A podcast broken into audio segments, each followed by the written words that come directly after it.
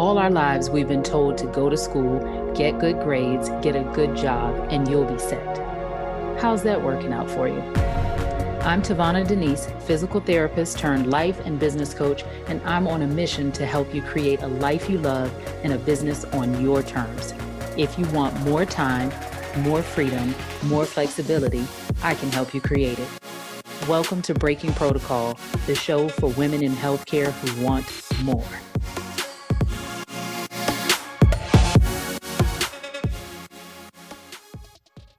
I thought I better hop in here and give you a little bit of context to the conversation you're about to hear on the podcast today, because it is totally different than the other interviews that I've done here. And I can't wait to hear what you think about it, because you actually are getting to hear a fairly candid conversation between a fellow business coach, life coach, and friend of mine, Sachiko Cohen, who runs the Therapist to Coach Facebook group. And she has a podcast with the same name. And we had, I don't know how we met each other, but we had such a deep, rich conversation. The first time we met, we said, we have to do this again. And we have to do this on a podcast. And since both of us have podcasts, we were like, wait, who's interviewing who? So we just decided to make it a podcast and make it available to all of our listeners. And so I'm not necessarily leading. She's not necessarily leading. But think about yourself as being able to be a fly on the wall as you hear two business coaches talk about challenges their clients have when it comes to not only starting, but thriving in their coaching business. So Sachiko comes from a psychotherapy background and I from a physical therapy background. And so it's really interesting to notice how similar our businesses are and how similar the challenges are that our clients face. So I apologize. It's a little bit longer than normal, but I think you will enjoy it. So take a listen. Oh my goodness. This is too funny to me, Sachiko, because we were just giggling and laughing and trying to figure out, wait, how do we do this thing? Where do we start? What do we talk about? And this is a, a unique way of doing a podcast episode for yeah. both of us, because we decided, hey, we'll just share the love. I'll put yeah. it on my podcast, you'll put it on yours. And then it was like, wait, wait, wait. So logistically, how does this work? That's so funny. I'm super excited and I'm excited about our conversation. But yeah, like, are we going to introduce ourselves? And all? I-, I think this is important to leave in. Because yes. I hope that all of our listeners see, they see us out front and center. Maybe we seem polished, maybe we don't, but it's like we're building the plane while we fly it. We are oh, yeah. figuring this thing out as we yeah. go. And it's just like, I love it. Yeah. And then like we can enjoy that ride, even though we're building as we fly, right? And then also noticing our brain goes to like, wait, wait, wait. What's the right way? What should we do? Like it always like comes in and then like, wait a minute, let's just have fun. Let's enjoy the conversation, the company. Mm-hmm. And yeah, exactly. Which I think is the, the most fun way to build yeah. a business anyway. Yeah. And I'm saying this now, and I don't want anybody to think that I, it took a while to get to this place. For me too. What's more fun? Listening to myself, not worrying about having things perfect.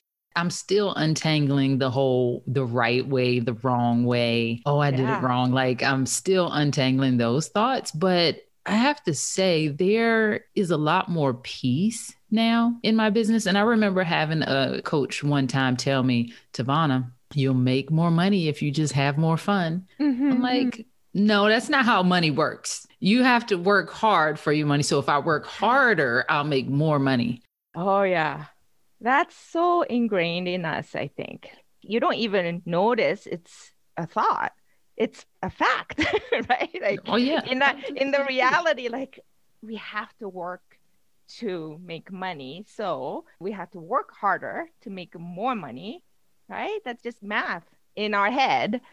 But then like, oh, when you experience the joy, I felt this yesterday. I had a consult and before going in, I was like really kind of tense and anxious and, you know, excited. And I reminded myself, consultation is coaching. I'm going to focus on her transformation on this call, whether, you know, she's going to sign up or not. And that moment, just like my shoulders dropped and like my breath kind of went deep and I felt relieved and I enjoyed that consult like fully for the whole hour. It was fun. It was exciting. It was almost like easy, right? Like you wouldn't think easy makes money. Right. Right. It's, it's got to be a struggle if I don't. Yeah. And I think this is also why we overcomplicate things. So I, I think it's important for us to pause just for a second and introduce ourselves, you know, to each other's audiences, because it's like, oh, who are these ladies and like, what are they talking about? And so I guess I'll go first. And I'm Tavona Denise, the a life and business coach for women in healthcare who want to make the transition into coaching. And I'm the host of the Breaking Protocol podcast for women who are trying to do the same thing. Awesome. Talking about breaking protocol and, you know, like just having fun. I love it. So I'm Sachiko Cohen. I'm a life coach for therapists, mental health therapists who want to develop coaching business and become a coach, successful coach. And I have a Facebook group and podcast called Therapist to Coach. Yeah. And I think it's important to say mental health therapist because I was yeah. a physical therapist by trade yeah. for nineteen years. So we say, oh, I'm a therapist. I'm a therapist. Yeah. What kind of therapist are you? Yeah. I noticed that. Yeah. Uh, yeah. It's too funny. So I think this is, this is good. So let's talk about this, especially since both of us work in healthcare and we're helping people move into the coaching arena. What are some of the things that you're finding that are really stumbling blocks for your clients? Right. I mean, I saw all of that in myself, you know, in my journey last five years to get to this place too. But I heard this story about lobsters. So this is like, you know, my friend, coach friend, Janet, her last name is Dalglish. Dalglish. Uh, I'm butchering it, but she wrote this article about lobsters, how they grow. And it was so interesting and mind blowing because so lobsters have hard shells around them, right? Mm-hmm. So they don't have skeletons or anything inside of them, but outside protection, that hard shell. But how they grow is their inside grow against the shell, right? Because it becomes full. Mm-hmm. And for a while, they're in this uncomfortable stuckness. Like, you know, they're like stuck in there, feeling uncomfortable. And then the shell breaks or cracks open or something and it sheds that shell. It's called molting. That's the term. And then the shell falls out from the body and they're vulnerable. They're raw. They're soft. And they're like, like yeah. Exposed. Like, exposed. Yeah. And then that shell kind of like forms around them and create a bigger container, bigger self, right? Mm-hmm. You know, around them. And that's how they just keep growing. And mm. I feel like that's exactly what we go through, especially with this transition. You talked about thirteen year itch or something mm-hmm. like that, right? Like, yeah, right. We grew like almost out of our profession as a, you know, medical professional or therapist or whatever, and feeling that stuckness in there, like what's next? Or feeling too comfortable, and yet there's a nagging feeling of there's something more out there. Or I thought I would be having much different life than still like trying to pay off my student loans and, and worrying about retirement and all that after all these education, after all these years of hard work. Mm-hmm. And then when you really let that uncomfortableness kind of like you surrender, but also your willingness to grow more kind of crack you open and really make you feel vulnerable and like, oh my gosh, it's like, oh shoot, now what? I'm raw. Like, I don't know. Feels like your newborn baby. Mm-hmm. In this new, new world of coaching. But what we forget often is we have who we are already inside and nothing goes to waste. Nothing goes to step one. You are growing further, but it feels so vulnerable and uncomfortable. Feels like we are starting all over. Mm-hmm. I don't know if you resonate oh, with yeah. this. Oh, yeah. Well, I think you're talking about it because it keeps happening, right? The lobster yeah. keeps growing. So it's not like, oh, the first shell cracked open and I'm vulnerable and exposed and raw for one time. No, you keep growing and it keeps yeah. happening. And I think part of us wants to hurry up and get there to the goal, whatever, wherever the goal is, so that we can stop being uncomfortable. We can just coast. Ah. And you can for a little while, but then you fill up the shell again, yeah. if we're going to stick with that metaphor, and, and then it becomes uncomfortable. And I think yeah. that may be part of the reason why so many practitioners are getting burned out, and they're right. searching and seeking for something more new and different. And then the brain comes and's like, oh, you're going to let this go?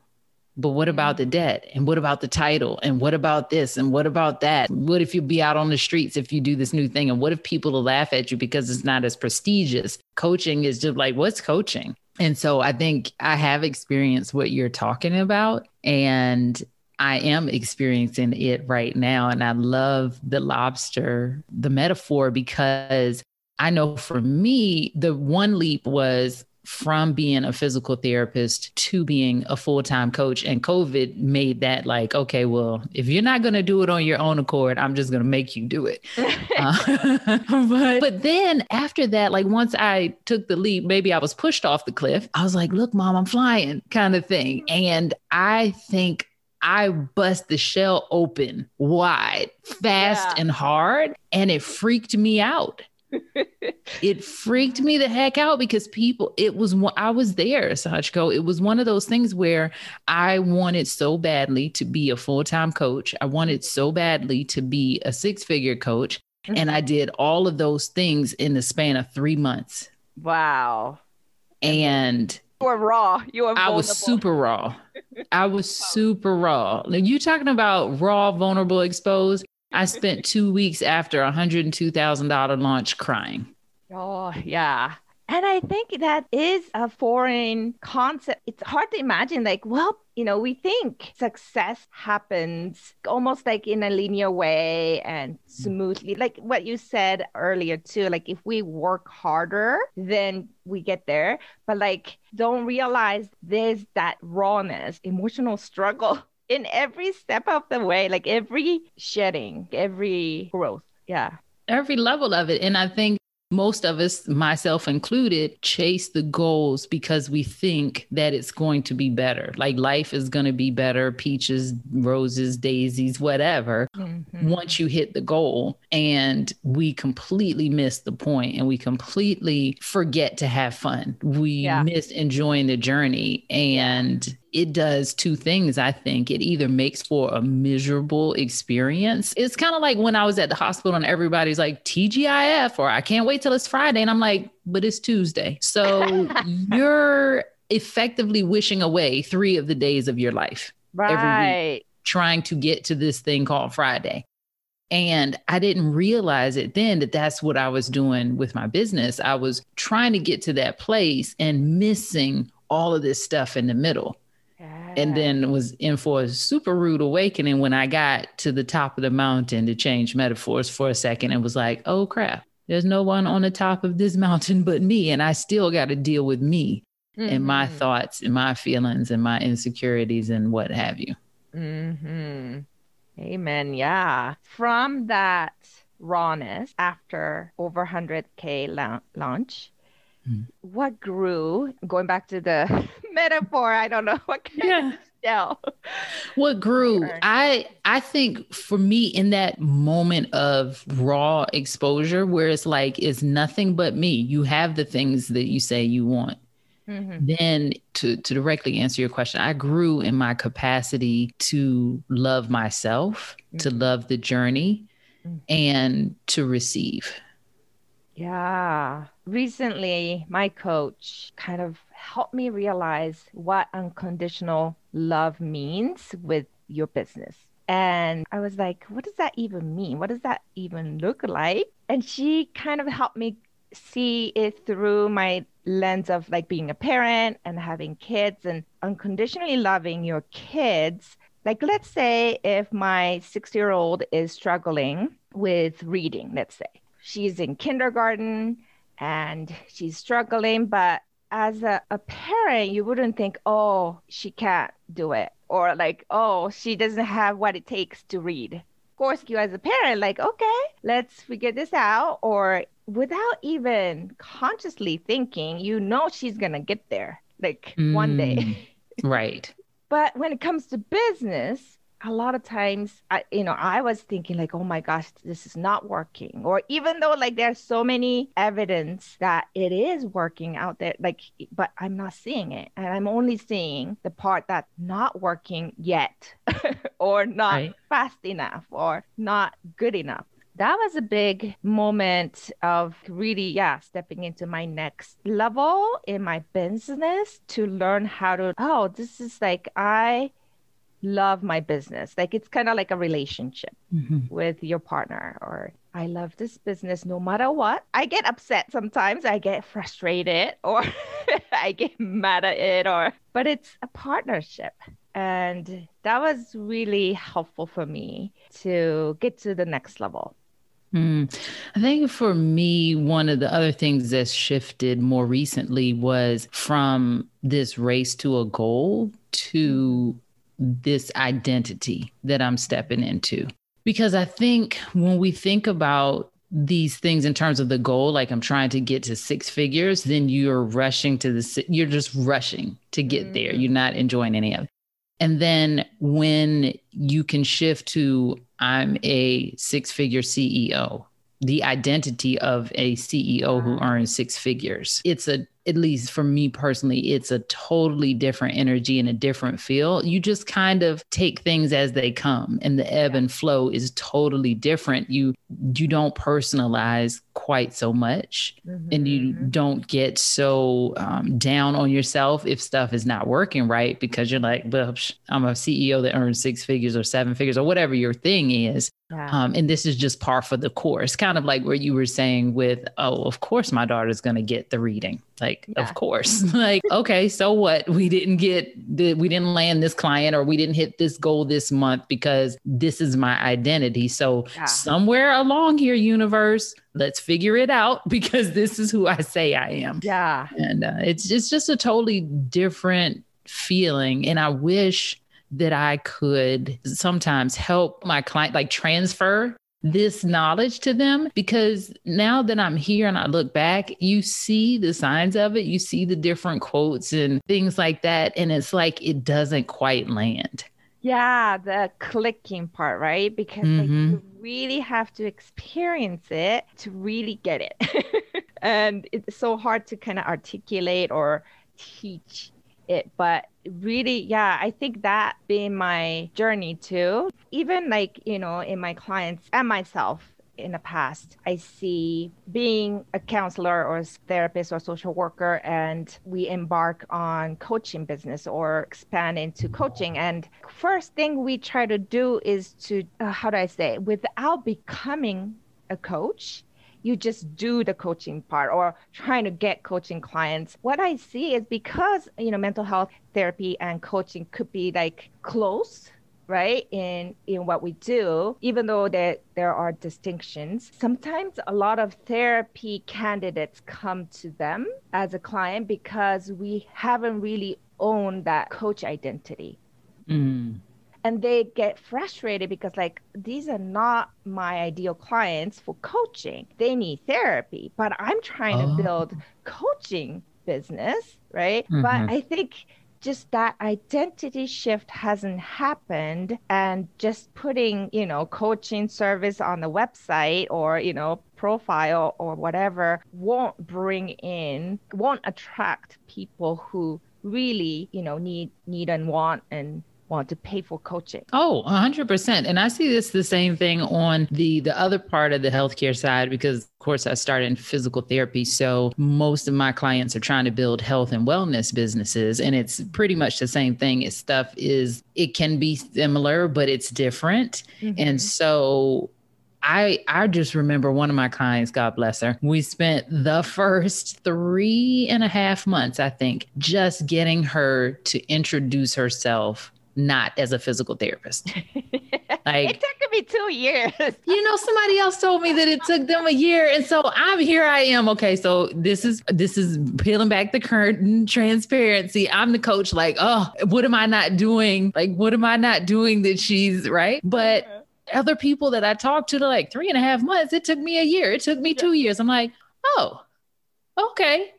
Well, I guess it's not that bad. Right. So, so here's a real, real life scenario. It still happens to the, to all of us, but that's how I could tell. And I'm telling you, Sachiko, soon within two weeks, because I do live networking events with mm-hmm. women, mm-hmm. virtual happy hours. And so we introduce ourselves, and I can tell who is making money in their business by how they right. introduce themselves. Right. And so because everybody's in healthcare, they think, oh, I'll just tell them I'm a doctor, I'm a nurse, I'm a physical therapist, I'm an occupational therapist, blah, blah, blah. And she was still introducing herself like that. And then the other thing was a, like on the side. So first it was just, I'm a physical therapist. Then it was, I'm a physical therapist. And I kind of do this thing on the side. And then when she introduced herself without my prompting, what she does, within two weeks, she had her first paying client.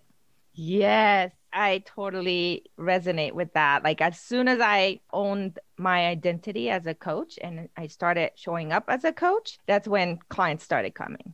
Mm-hmm. Yeah. yeah. Yeah, definitely.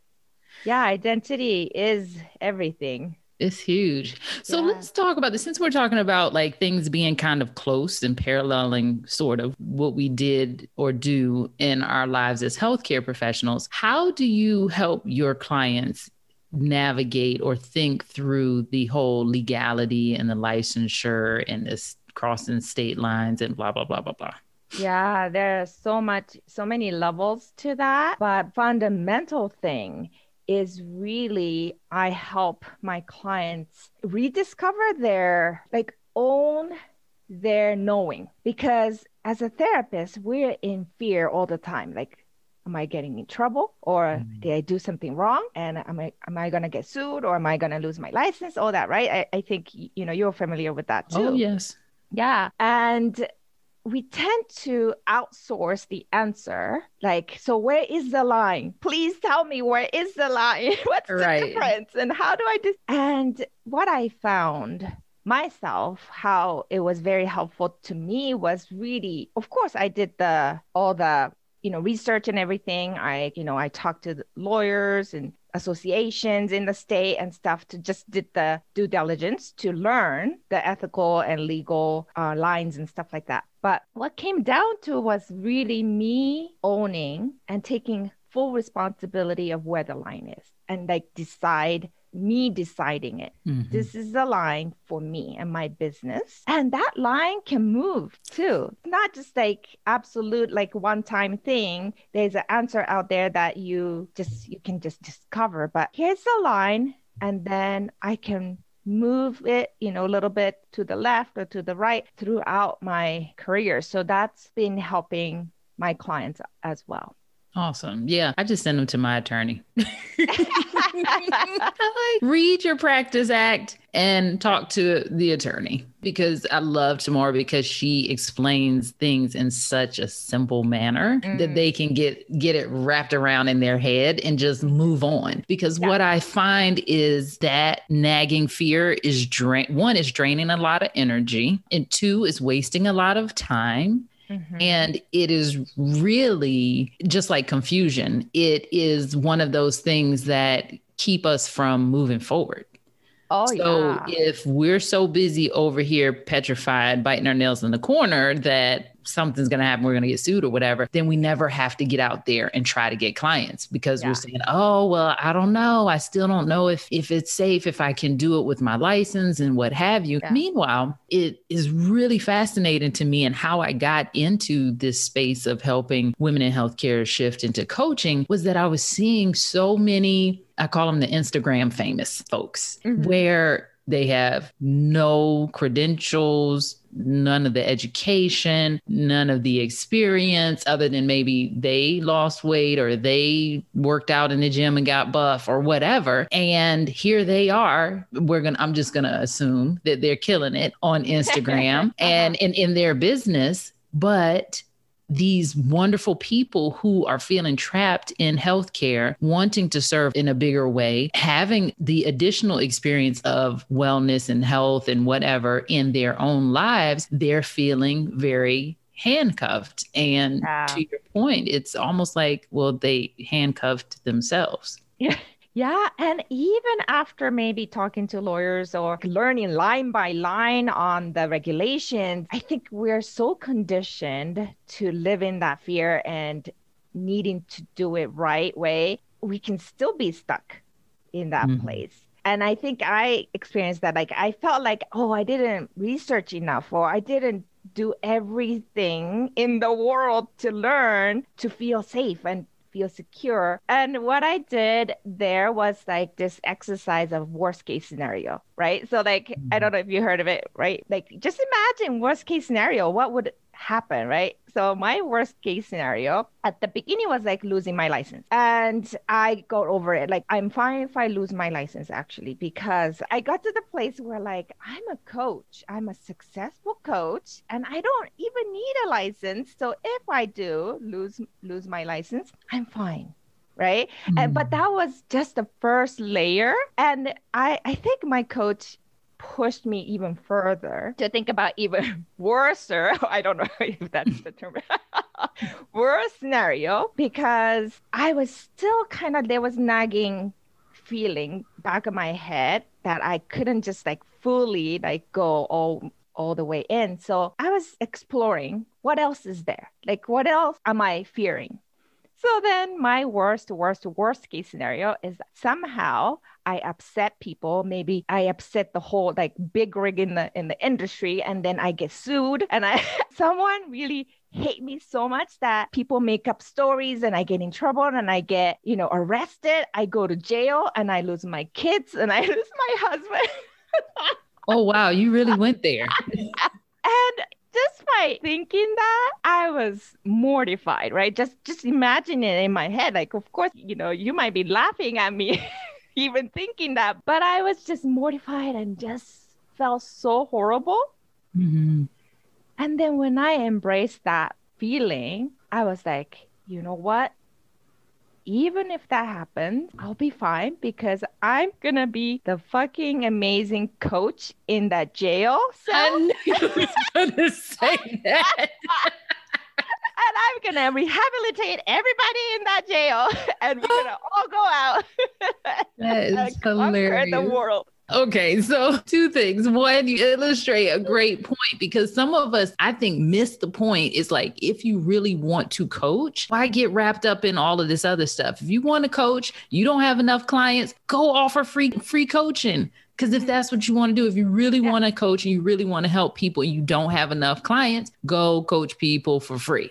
Yeah. Go coach people for free. That's what it's really about. And then the the other thing is, like, I do a similar exercise that I actually adapted from Tim Ferriss called fear setting. So instead of goal setting, what you're doing is you you establish the goal and say, well, this is what I want, but these are all the fears I have about getting it. And so I'm going to be out on the couch, you know, I mean, out on the streets, no food to eat, that kind of thing. And you basically create a contingency plan. If then, if this happens, then I will. Mm-hmm. So if these were things that would happen, then this is what I will do. And Tim is, I'm, I'm not going there, but what he does is goes out and, let's say, couch surfs for two weeks and eats ramen noodles every day to really show oh, like his... He- Like he does That's it for real. Right. Oh, like, okay. For real. Like, if he's not in his house and all he has is ramen noodles to eat, like that kind of thing, to show himself that it really is not that bad. Oh, oh wow. Yeah. I, I prefer the mental exercise. Yeah. I don't want to get arrested. But no, no, but you wouldn't get arrested. With, He's with staying my, at a friend's house or whatever. No, but... no, no. My my worst case scenario. Oh, right, right, right. Yeah, no, we totally we we can't have that. But yeah, that's what that's what he does, and that's pretty hardcore. And wow. I wouldn't go there, but I think it makes a good point. It's like the things that we imagine in our mind, like we created the boogie monster in yeah. our mind. Yeah. And we can just create a plan of how to go, how to get it if the boogie monster actually shows up at our door. Yeah. yeah. And I think that's the freedom, actually, right? Like, you get free from your boogie monsters in your head. Like mm-hmm. you can be released and free. Yeah. So what do you think about the fear of making mistakes? Because I see that so much. We talked about a little bit before, like the right and the wrong, mm-hmm. but like, how do you get past, or how did you, if you had it, the fear of making mistakes, and how, how do you see that with your clients? Yeah, I think when we think mistake, bad, something that takes something away from us, versus mistake is something that gives us, that changes the whole thing, because making mistakes and failing is the only way to learn something new. Like I use this bike analogy, run, learning how to ride a bike, and you can, you know, Google search and YouTube it and how to ride a bicycle and read a book and like, you know, learn the physics of it or everything or balance and all that, right? Yeah. But you can't ride a bike until you actually ride a bike and fall and fall again and get up. And, but every fall though, you're learning. I, I was just watching my kids actually learn how to ride their bikes last month. And just like the more they don't fear falling, the faster actually they learn how to do it better next time. And after what, like one of my kids, after one day he was riding, mm-hmm. and my younger kid took a whole weekend, but that was it. She got some scratches. So if we look at it that way, making mistakes and failing are like necessary steps versus something you want to avoid. Like it's not something you should be even avoiding. Yeah, that is really interesting when you think about it, because especially if it's a what we perceive to be a big mistake. Like mm-hmm. for me, I had a, a story about investing with a coach many years ago that I was like, that was the worst mistake ever. Mm-hmm. And it really kept me from reinvesting in myself and trusting myself and all of those things. And so then when I really looked at it and I decided to go in again, that's when things took off. And then I was able to rewrite the story in my mind mm-hmm. about that investment. Mm-hmm. And I, I just wasn't ready for some of it mentally at the time. Um, some of the strategy was above my head. But the interesting thing is now I use some of that in, in my current business. So it was never actually lost. And maybe at that time, it was a good lesson in what not to do. Um, and so I think so many of us, and myself included at one point, are afraid of the mistakes, like almost that. And I could be wrong, but almost like we can't come back from it, mm-hmm. something like that. And maybe this is the case with your people too, but I, I see a lot of my people have six figure plus debt from school and student mm-hmm. loans. And they're like, yeah. I invested this time, this energy. I'm, in, I'm still in debt from the degree I have. And now I'm thinking about changing to coaching. Is that insane? Like that, it's like that ticker tape is running through their head. That's what they're thinking. Yeah. What about your people? Definitely. And I think there are two things you're talking about. One is being afraid to take risks, because they're afraid to fail and make mistakes. But also you talked about the after, right? Like after you think you made a mistake, or what you make it mean makes a big difference. So in my graduate school, you know, it was marriage and family therapy course. So the professor asked us to write an essay about all your failed relationships in your past. By then I had several, you know, relationships and positives experience, but also, you know, ugly breakup and everything, right? But the story I had in my head at the time when he assigned us to write that essay was like, I have zero failed relationships, because none of the relationship I had, I considered failed relationships, mm. because I learned how to care for someone. I learned, you know what, like I learned learn about myself too through the relationships. And I grew, I like, yes, at the end, we decided not to continue the relationship and be together the rest of our lives together. That didn't mean to me that was a failed relationship. Mm-hmm. So even with the career too, I think, you know, like going back to the lobster analogy, it's never you're breaking up with your therapy career and then just switching to next, but it's more like like expanding, like you're expanding. And like what you said about your first coaching experience, it's useful many years later. Yeah, how you tell that story can impact you to either you, you know, you're going to stay in that place of like, oh, maybe that was a mistake. Because a lot of us do say that, right? Like, oh, in this field, you can't be rich. You can't make money. This is the field of just service and overworking and all that, like kind of feel resigned in that culture. Whereas you can break out of that and see the growth, like next step, next level. So I think we could probably talk forever and ever in a day about this, but I'm trying to think, is there anything that we haven't covered that our audience might benefit from? We talked about mistakes. We talked about the line, the legal line. We, t- we talked about having more fun. Maybe one more thing. I want to ask maybe you about your people, maybe if this is true to your folks, is this fear of marketing, like fear of showing mm. up and selling their services. Is oh, yeah. Com- yeah. Visibility, selling, and money. Okay. Yes. Let's do it. I think you, and, and I'm glad you mentioned that because I think you talked on a little, touched on it a little bit when you were saying this is, you resign because this is the field of service and you can't make a lot of money doing this. And I'm like, who says, and why not? I mean, I don't know much about Doctor Phil, but I think he's in your people's field, your industry.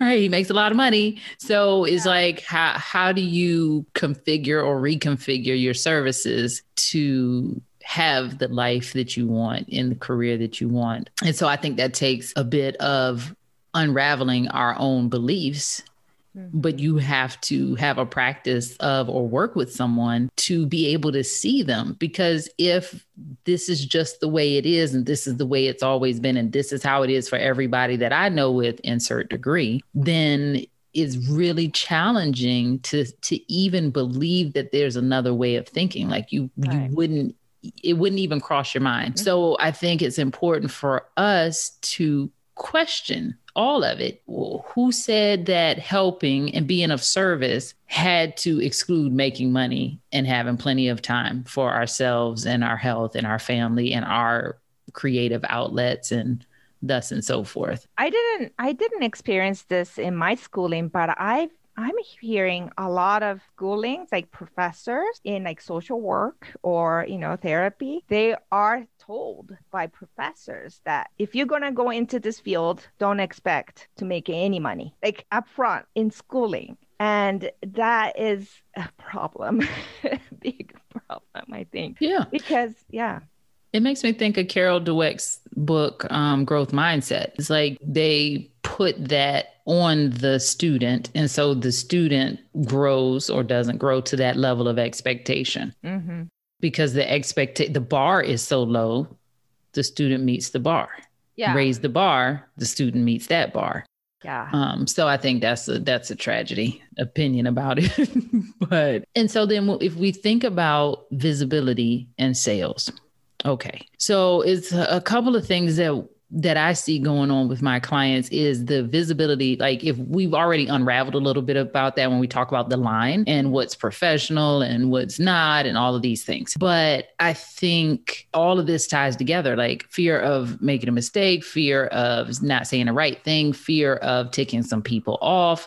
I think there is sometimes in this culture in healthcare of who do you think you are? And if we didn't put you on the pedestal, if you don't have eight million letters behind your name, then you can't be out front and center. Mm-hmm. And so if that's the unspoken, unwritten rule and, and it's palpable, even if it's not verbal, mm-hmm. then if you're from that older school, like I'm not old, but I, I was a P T for nineteen years, that you feel it. And it requires quite a bit of courage and strength to break out of that and say, okay, I see what y'all are doing over there, but for me and mine, I'm doing this over here. And it can be very challenging to think that you're out on that limb, because as human beings, we don't want to get kicked out of the tribe, especially the one that we paid yeah. lots of money to become a part of, and blood, yes. sweat, and tears. So one of the things that one of my coaches told me that I was like, wait, what? When she said, I had that thought that I was going to get kicked out of the tribe, or they are going to kick me out. And she's like, who is